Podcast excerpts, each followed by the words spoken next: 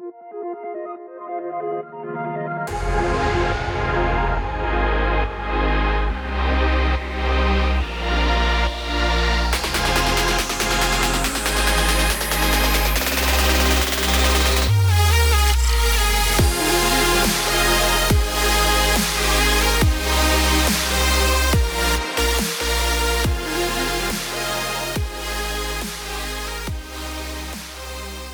Well, guys, I want to thank you for tuning in to the Youth and Culture podcast, where youth ministry and culture collide. I'm your host, Ryan Sebastian, and I'm joined with my co host, David Pinkham. Happy Friday, everybody. It's a great day to be alive. The wife is 35 weeks pregnant, and we are in the last month of the baby development stage. So, we hopefully will not drop an episode in the next month. well, we will not drop out of dropping an episode, whatever the terminology is for dropping episodes. oh yeah, so you're, you're gonna be definitely gonna be busy. Yes, um, we may have to do a couple of backlog interviews just so that. Uh, well, let's just put it this way: you guys may be hearing only Ryan's voice some point over the next month or two. hey, and there is nothing wrong with the question I have to ask is um, are they actually allowing you to go in and see the birth of your child uh, and all that all that mess because i know there's a lot of mess with that right now in some mm-hmm. hospitals well um, so couple things and for those of you who have uh, delicate sensibilities you may want to skip a few seconds but um, she's allowed to have one other person in the birthing room whatever they call that um, and that will be me and uh, with the exception of my second twin, I have been the one to deliver all of my children in the hospital because we go through a office of midwives and they are very caring and understanding about our desires to be involved in the um, birth of my children. And so um, I have actually had the privilege of catching all of my kids except for Deacon because he came out feet first and I don't know how to do that. So the doctor stepped in. but it, it's an amazing process. Um, it, it's an amazing thing to be the first person on the planet to hold your child, and um, and then immediately give them to their mother so they can have that skin to skin contact and and start the the post womb experience. The bonding experience. yes, it's uh, it's awesome. It's a it's a great experience. Um, and even uh, doing that with them once they get a little bit of mommy time, um, just I've said this before. I'll say it again. I think one of God's favorite activities is to make babies, and being a being allowed to be a part of that is it's a blessing. It's a huge blessing. Yeah, I have to admit that I have I did not catch either one of my kids, and I'm not and I'll be totally they're slippery. what if if I had to catch my kids, I probably would pass out. so I'm just not not not into that. Of course, uh, great. Y'all, y'all, y'all who are listening may call me a wimp. It's okay. Uh, but I have some kind of condition. I forget the name of it. Is that whenever I see my own blood, like gushing out blood, like really bad, I get queasy mm. and I have to put my head between my my legs before I pass out. Huh. Uh, that's the reason I can't give blood. I want to give blood. Uh, I know it's it, it's a benefit, not only a health benefit for you personally, but it's also uh, good to just help those in need. I've always wanted to do it, but I never can because I pass out. Um, and That's my wife, funny. my wife calls me a pansy because she gives blood all the all the time. She calls me a little pansy, but so I can't. I I didn't have never caught my kids for the fear of me passing out. Um, now what's neat is I, I got to see the pl- placenta and I thought that was cool. I didn't pass out for that, but anyway, so I, am envious of you, David. I just I just can't do it. Never been able to do it, and I've always been envious of those who can. It's okay, uh, man. I can as long as I can't smell anything, I'm good. I'm not allowed to clean up throw up in my house because if I do, my wife will be cleaning up too. yes, yes. well, David, I, am I uh, really look uh, enjoy listening to your interview with Zach. I think mm-hmm. Zach uh, Williams, if I remember Johnson. correctly. Johnson. Okay, I told you I'm terrible names. Um, Zach Williams is a singer. I know. I don't know why I was thinking about Zach Williams. Uh, but the conversation I think it was it was very needed is talking about biblical literacy and postmodernism, specifically in uh, student ministry realm and how that um, how that applies there and works there. I think it was a, pretty, a good discussion to talk about because I I like you uh, and you believe this as well. There is a major issue uh, happening in our culture where biblical illiteracy um, has gotten worse generation by generation. Yep. Uh, to right now, that Generation Z is actually considered the most unreached generation in U.S. history, um, if not world history. Mm-hmm. Um, and I think a lot of that is connected to the fact that the church has has failed and really and actually the church and parents okay parents is mixed into that and of uh, really discipling their children and and I mean not just giving them knowledge, it's more than just knowledge, but also uh, teaching them, bringing them up and discipling to make other disciples and reproducing themselves. And it's something I've been convicted to as as a parent. I'm not perfect as a parent. Um, those who are listening are probably struggling with this as well. It's but that's a goal for us as, as parents and as a church is is to bring up the next generation in discipleship, and part of that is uh, being don't understand what God's word says, uh, understanding how to what you believe and why you believe it, mm-hmm. and how to to pour in and discipleship others in that as well. So I really enjoyed y'all's conversations. Y'all hit point on this very very well. Yeah, I think that's something that. Uh, even though they may be the most unreached generation, I think they're also the most receptive at the moment um, and it's not necessarily because it's a, an, an innate receptivity it's because they're searching for something um, and i mean that's that's built into us so i'm really excited about the conversation today well guys stay tuned as we talk with zach johnson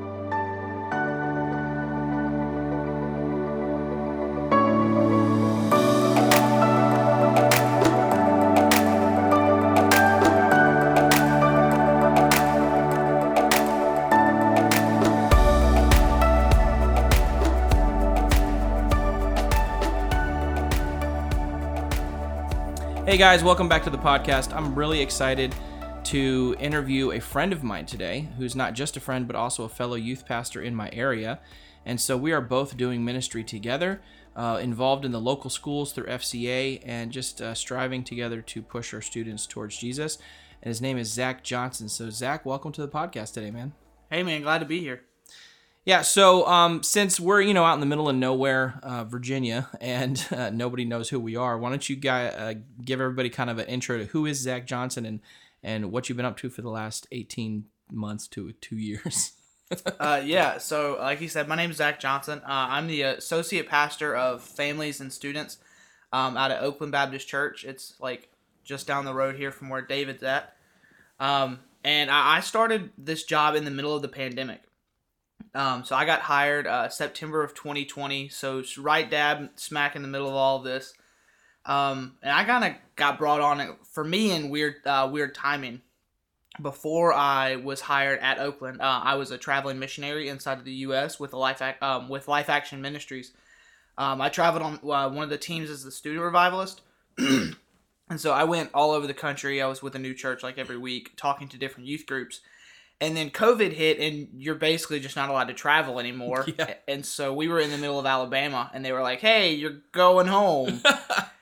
and so they shipped us home, and I, I was sitting at home and had nothing to do because it's a pandemic, and um, my my soul was just longing to be back in ministry. So I really started diving in and looking for churches that were um, still looking to hire and still looking to move in this process.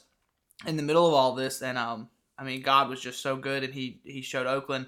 Um, had a couple different conversations, and then came on there as their um, main role being the youth pastor. But there are some other roles that go into all of that.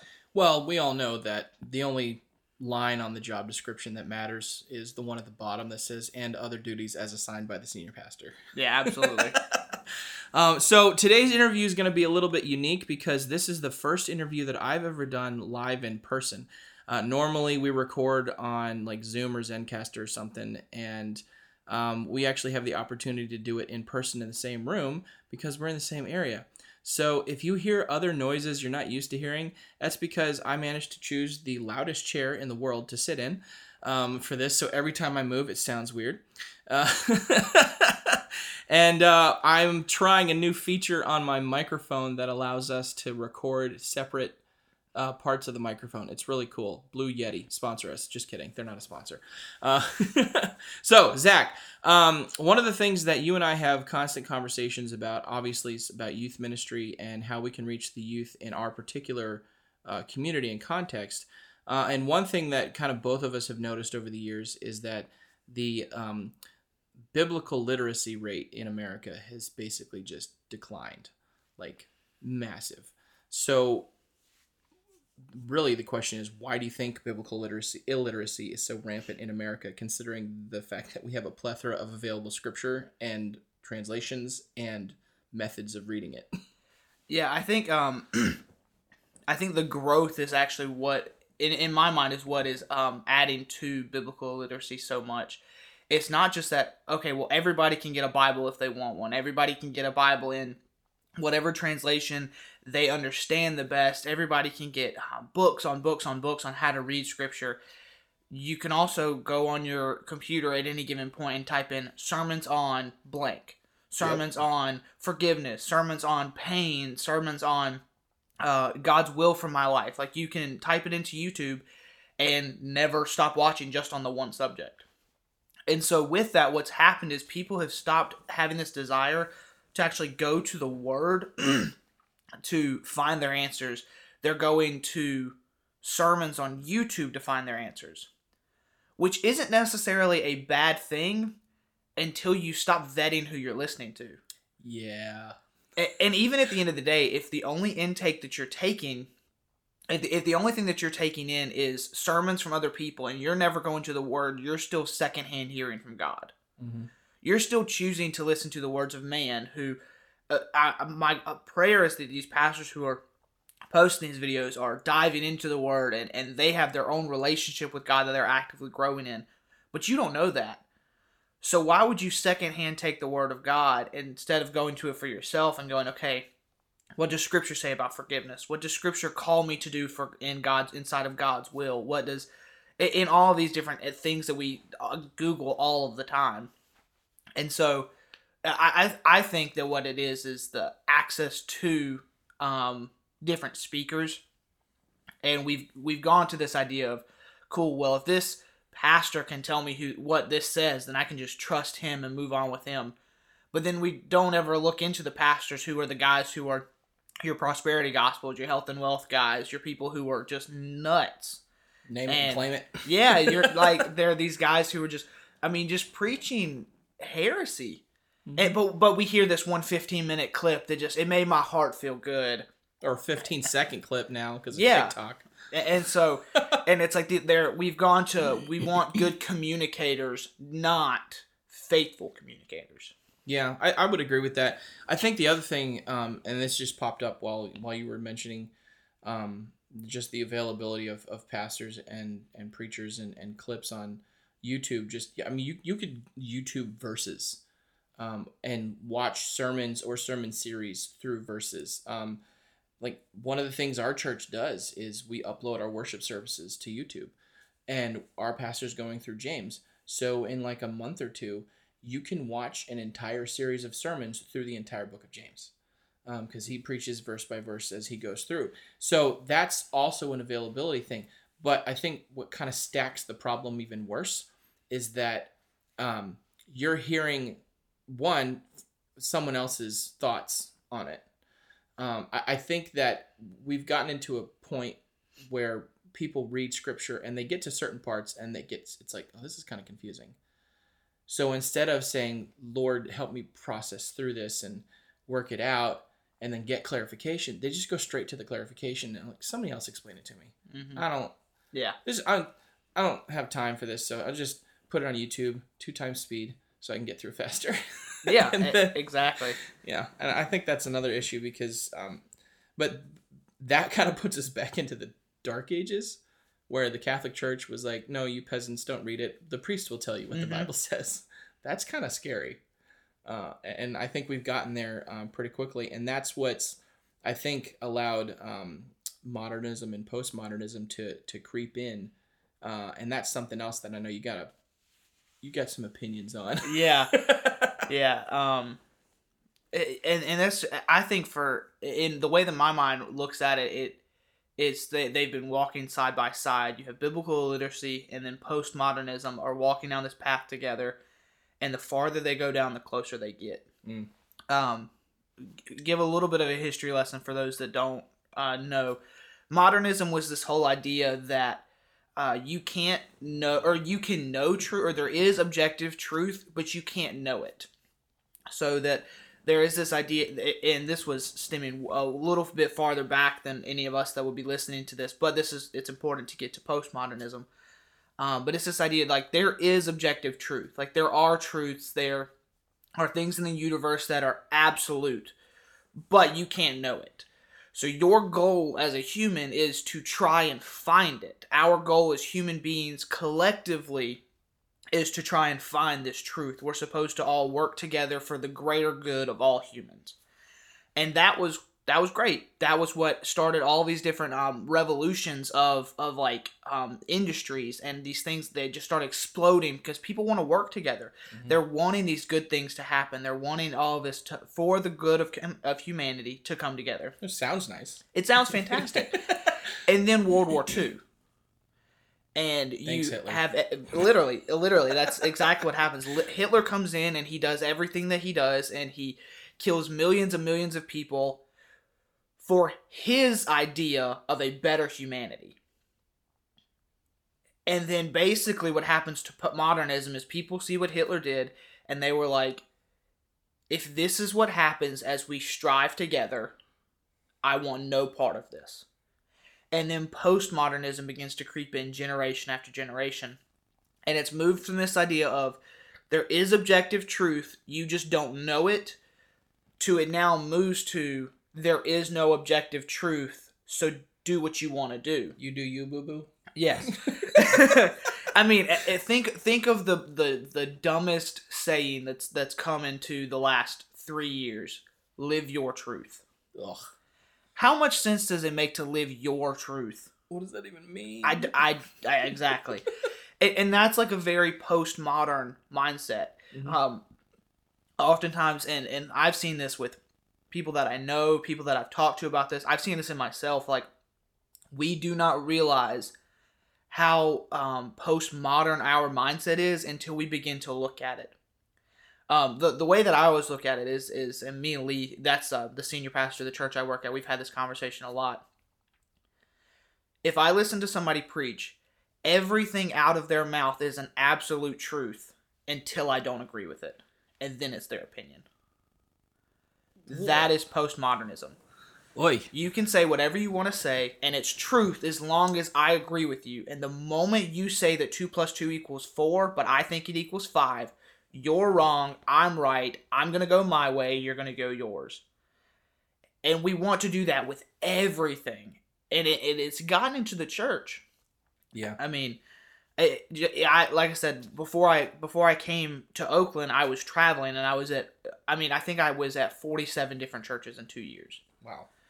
Um and the amount of like problems that you see in these churches that all stems from people not being willing to submit to the word of God. Because they have this mindset that, well, no, that's not what this says, so I'm going to believe this over the word of God. I'm going to believe what I want to believe over the word of God. And so it's not just postmodernism or postmodernism in the the culture as a whole, but it's postmodernism in the church. Mm-hmm. Like I can believe whatever I want to believe as long as I read the same seven verses over and over again, and it that shapes my theology. Yeah, I and I want you guys to notice um, what Zach mentioned was an unwillingness to submit to the Word of God, not an unwillingness to submit to the authority of their pastor or their particular church's bylaws or some their Sunday school teacher, what they were teaching, or even their youth pastor. It's a it's a lack of desire to submit to the authority of Scripture in your life.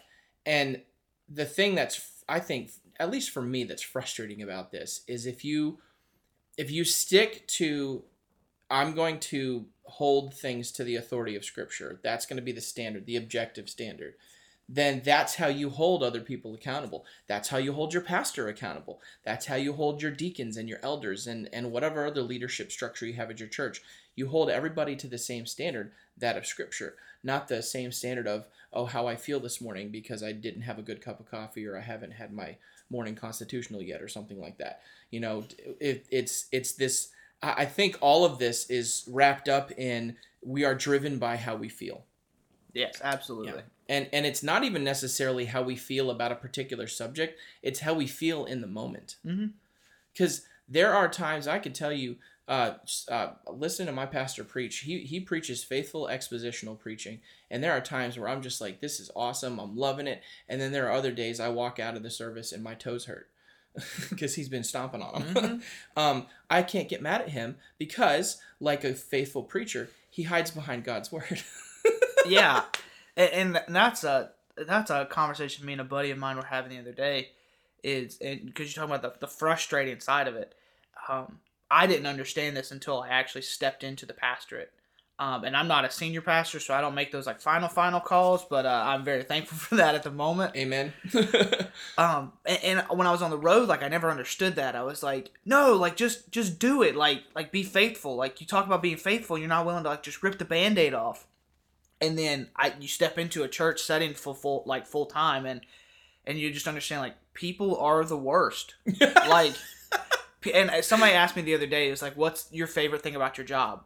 People, hands down. oh yeah What's the worst thing about your job? People, People. hands down. And this is not two different groups of people. This is the same person are collectively the best and the worst thing about my job. And and watching that and not understanding like why you would like if you have such a love for the word and a love for the Lord, why you would not be faithful to that. And then you realize that because these people come in and they say these things that are discouraging or frustrating and they and they put all this on you and then now you're wanting okay well i don't want to make them upset or i don't want to do this to that one person that i'm thinking of and it makes it so much easier in my mind to now go okay well my standard is no longer the word but my standard is these people's emotions but no matter the situation that you're in you're always called to that standard being the word. Because if that standard's not the word then what are you standing on? It- what are you doing? Yeah. Why are you there? Especially when especially and this is something that i've been diving into recently is um like emotionalism and, and sentimentalism. Like when you start really preaching out of that and like leading people out of like oh how they're feeling and pouring into those emotions you see growth. Like that's the hardest thing about it is like dude if if we have youth groups that do nothing but play games and have fun and like have like group therapy sessions where we talk about our feelings i guarantee you more will come because that's how it works. If you give them what they want, they come to it. But I mean, the reality is, is like we're not called to be successful. We're called to be faithful.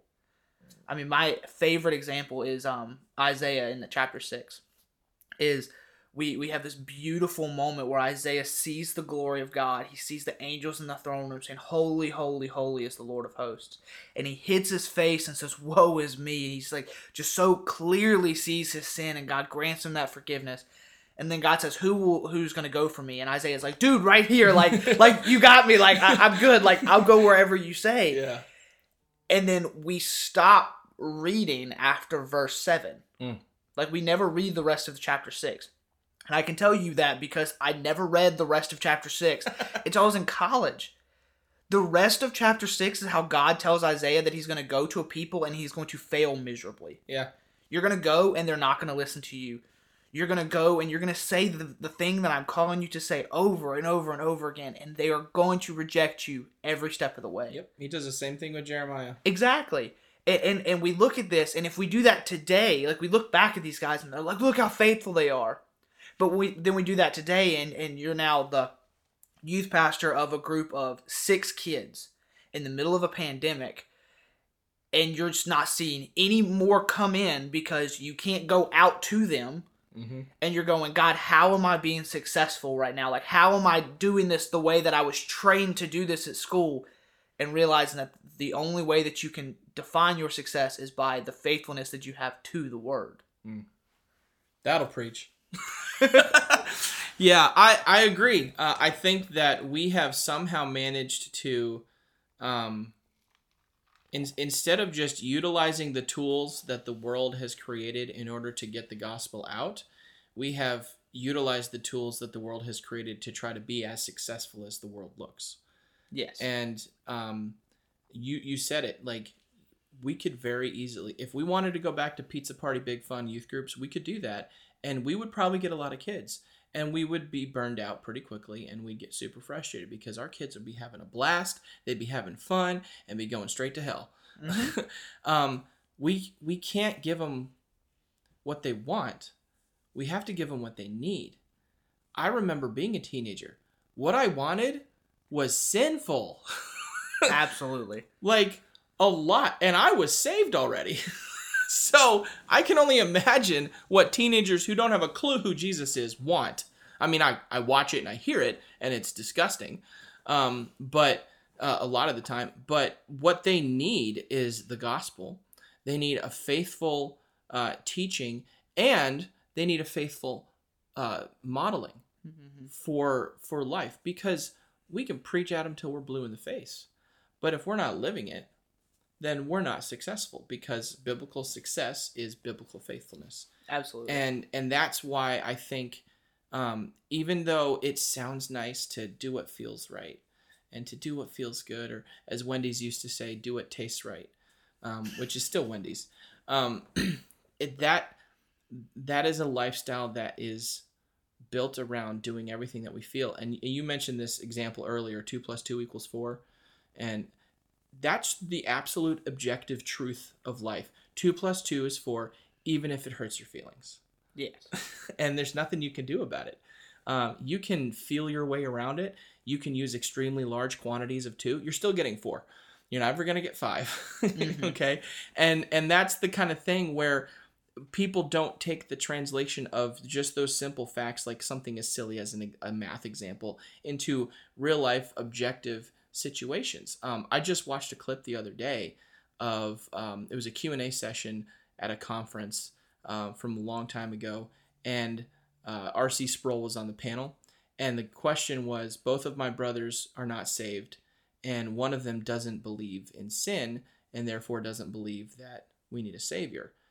What? How do I explain to him that sin is a real thing? And R.C. Sproul goes, "Steal his wallet."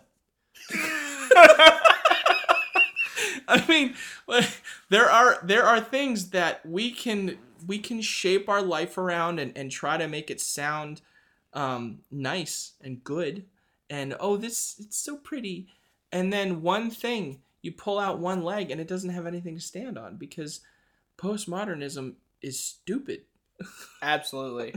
and it doesn't make any sense to me Yeah, and it it's it, it's it's a defense mechanism. I mean, and you see this in like with animals and stuff. Like they have this one thing to help protect them against the other things that want to eat them. Mhm. And it's become like what people are doing is they're they've backed themselves up and they've put this shell around themselves of like no like if I just close my eyes like they do what the kids do when they play hide and seek when they're really really young. They close their eyes and they put their hands over their face. I can't see him, he can't see me. And they've they've put the shell around their lives and they're like, if I can't tell them they're wrong, they can't tell me I'm wrong, and I can do whatever I want to do. And, and we've had this conversation before, but it, a lot of postmodernism goes into this whole like atheist, agnostic like thought process. And and the reality is this, and like Scripture tells us this, like there is no such thing as an atheist. Like you are either agnostic or you are an anti-theist. Like you Yeah. believe, like you want to disprove God. But Scripture talks to us all the time about about like like we know that there has to be a creator. You can actively make the statement that you want to deny a creator, but you know he's there. You know that there is something. Whether you know that's the God of the Bible or whatever you want to say that it is, you know there's something. Mhm. And they've they've taken that idea of like no, there is nothing better than this. Like this life is all that I have to live for. And they've put this shell around them and they're like I need to stay protected in my little bubble. And if nobody tells me I'm wrong, then I can stay in here. yeah and i think that's part of it no one likes being told they're wrong Absolutely. I hate it. Uh, you know what's worse than being told that I'm wrong? Finding out that I'm actually wrong. like you can argue with someone, and at the end of the argument, you could find out you were right, and you're like, "Well, I knew that all along." But the the only thing worse than being told I'm wrong is finding out I'm actually wrong, and then feeling like an idiot afterwards. And I, and that's part of the problem because when it comes to the grand scheme of things, the three thousand foot view, I guess you could say, what what the Christian church is telling the world is you're wrong, you're not God Mm-hmm. and there is a God who you are responsible to because he created you. And when we hear that truth, um we don't like it because we want to be our own God. Mm-hmm. And we make uh, uh, there's another uh, podcast I listen to that's for dads and he always says "Lou, we make terrible gods. We're the worst um, I've seen several movies about some of like these Greek tragedies and like the Homer's Odyssey, the, the Iliad, that kind of stuff. I've seen movies based on this, and the, the gods, the way that the Greek gods are presented, they're, they're basically petty children that just do stuff out on a whim. That's us. Yeah. Yeah, I had I had a buddy of mine on the road who um he he was the student revivalist for one of the other teams, and I'm trying to remember how he said it exactly, but he um he he made this quote and he said, uh, "How can we, as the people who get tired, expect to make a God who doesn't?" and and uh, like, dude, he said that, and we were we were at camp still when he was um working on that lesson in particular, and he said that, and I was just like, dang, like not just like even making myself into that person I'm putting on the podium or I put on the pedestal, like like anything I make into that, like whether it, it's my fiance or for you, like your wife or your kids, like anything that we take and we put up there, we elevated it. How can we not expect it to mess up? Hmm. And that and that even I in my mind is more clearly escalated when you put yourself on that pedestal when you are just absolutely elevating yourself. Dude, I get tired just talking to people. I'm a huge introvert. So like talking to people is draining. So you're gonna have to take a nap after this. Absolutely. Why would I put myself on a pedestal? Yeah. Dude, I get annoyed with myself. Oh, amen, brother. Why would I think that I'm worth following or worth listening to or, or worth worshiping? Like it, it, it makes no sense. And then we get back in this happy mood and be like, oh, no, I'm the greatest thing that's ever happened to Yeah. humanity. It's like, I hate pride. whoa.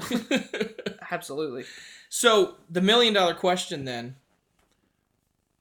knowing that the truth of behind all of this, as we seek to teach and disciple and model the Christian life and, and biblical faithfulness to our students, the, the big question is how do we help them see that for the majority of people, even in the church nowadays, they are functional atheists, quote unquote um, functional postmodernists that just claim to believe in the God of the Bible because Mhm. they're treating it like it's a get out of hell free card.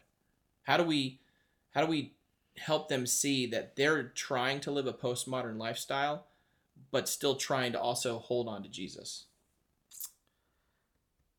I think it starts with something that that the church got away from. Um, I know when I was a kid, and maybe when you were. I know you're a little bit older than I am. Um, not that much older. no, but ju- just enough that there's the difference. just enough. Um, and, and this is this is me. I've been and I've been talking to my kids. We've had some new kids coming in and like um, some a lot of different backgrounds, which has been super cool. But it's forced us to have some uh, other conversations that I didn't realize my kids didn't already know. Hmm. Um, one, we have to reinforce the truth of the word. Mhm. Um, the way that you reinforce the truth of the word is not to tell somebody with the, the bat in one hand and the Bible in the other that the God of that the that the word of God is true. The way that you do that's basic apologetics. Like, um, we we have gotten away as the from the church of being actually able to defend our faith. Mm. Um, take them through history, like show them like like and that's the cool thing like we don't have to like yes there's faith involved in, in my religion and in christianity there's faith involved but there's more evidence than there is faith. Mhm. and and that's what i feel like we have to start with like take the bible you've been told your whole life that it's true. Now let me tell you why it's true. Now let me tell you that when you leave this group you can not be the 95% that doesn't come back. You can be that 5% that remains faithful because i know what i'm standing on is truth. And why? and and, and now the why. That's a big one. And, and that and that gets into so many things and it and it's not and like apologetics begins at scripture. If you can understand scripture is true now you have the foundation okay this is who god is. This is who you are before a holy god. This is who jesus is and now what he's done for you and it begins to build a foundation for so many other things. We have to just stop telling people this is true this is true this is true. We have to show them the why. Um and I, I think that's what's driving so many students from the church in particular because they're in a generation right now that they want the why. And their parents are a generation right now that don't know the why. And so they can't give it. Because the generation before that told them because it's true. yes. The generation before that is the generation that now sits in their traditional in, in their traditions and just says we do what we do because it's what we do Because we've always done it that way. exactly and now that and now their children don't know that it's it- uh, why they follow this truth they just know that they do because they've had this interaction with christ Mhm. and they've been changed by it so they're walking in it and now these kids who have never had that interaction with christ or maybe have but they want more answers are now going okay why do we do this Yeah. and, and so it has to start with learning not just that it's truth but why it's truth I think if you back up a little bit, um, part of the problem that of why we don't answer the why for them is because for some reason it's been ingrained in us that when someone says why, they're not saying why, they're pushing back and fighting you. It's a it's an authority issue. Like I I actually in high school had to I didn't sit my dad down cuz you don't do that with your parents. Um I sat down with him. I was like, "Hey, Dad, I need to talk to you about something. We're both in a good mood. This is when I suggest you do this in a when you're both in a good mood." And I said, "Hey, Dad, um, I I want you to know something. It's just a personality issue for me. Um, but I've I've watched how you interact with my older brother, and I'm not the same person. So I need you to know why the differences. When he says why to you, he's fighting you. Um, that's pretty obvious." Uh, when I say why, it's because I genuinely want to know the reason. And and the example that I gave um, was, uh, and I give people this all the time. Our curfew uh, growing up, a very Christian conservative home, our curfew was ten o'clock in high school, unless we had band or something because we're both band nerds. And I asked him one day. I said, "Hey, I, I'm not fighting you, but like, why is my curfew ten o'clock?" And he said, Well, your mom is one of those moms that doesn't go to bed until all of our chicks are back in the nest, you know? And so she stays up until you come home, and sometimes you're late because it's band or work or something. And so I go to bed because I got work the next day, and I fall asleep. And then when you get home, your mother crawls into bed and puts her icicle feet on my legs, and it wakes me back up, and I don't like that. So I need you home. And I was like, Oh, okay. so he gets a decent night's sleep so he can do work the next day. I gotta be home by 10. Not a problem. And part of the other reason that was okay is because they told us that there were exceptions. If you asked ahead of time and you gave full information about what was to go on what was happening and when you were planning to be home, then they were okay with it because they stayed informed. But I had to tell him, like, when I ask you why, it's because I want to know. And we have to take an attitude with our teens that when they ask us why, maybe they are fighting us, but we need to have an attitude and the approach of they want to know information. They want to know. It's not that they want to fight us and and rail against us, although some of them do. They really do have a genuine curiosity as to why are you so adamant about how true this is? Why are you so adamant about being faith? Why do you keep bugging me about quiet time? because it's so important and Mhm. because of the truths of God's word and, and the history of of the church. I mean, people have died over issues that we can't be bothered with Mm-hmm. in this era. And so I would agree with you, teaching them the why, um, but also making sure our attitude is adjusted when we do explain it Mm-hmm. instead of going, Ugh, okay, fine. Yeah. Because we're not their parent. We can't say because I told you so. Mm-hmm. That's a parent's right. Yeah. Because I'm older and smarter than you, and I made the same mistake when I was your age, and I can't believe I'm watching it happen again right in front of me. Yeah. yeah. It's uh. It, it's a battle, and, and it's it's one of those things too of, of recognizing where some of them are at. Mm-hmm. Some of these kids who are asking your whys right now have a, a genuine relationship with Jesus Christ. And they're asking why, if they are rebelling, it's part of their flesh. If they're asking why because they want to know, either way, you should give an answer. But some of these kids are giving are asking this why because they don't know Christ. And, and our understanding needs to be that if they're asking why and your response is to is to stuff that away, you're not helping them know who Christ is. Hmm. And if we and we take that into into those conversations, even with our kids that we deeply believe know Christ, if we take in just a little piece of okay, well maybe they're struggling with that. There's so much more grace because you know at one point you struggled with that Mm-hmm. and, and now you're going okay well well here's what someone told me once here's what here's what blew my mind and just showed me the love of god and if we take that it, it- it's the um it's the problem of age the the older you get the you forget uh, how you used to feel. Mm-hmm. um you know as a kid you're like oh my parents never understand me. Like they they never they never felt this way. They did. They are forgetting though. Mm-hmm. and and we have to especially as youth pastors you deal with students constantly and pointing them to something that's more important than anything in their life Mm-hmm. than anything they will ever do in their life. We have to as as best we can keep a hold of that grace that we were once shown and now show that to them Yeah. And I, think in addition to that, um, we have to remember that we are going to have to stay on repeat.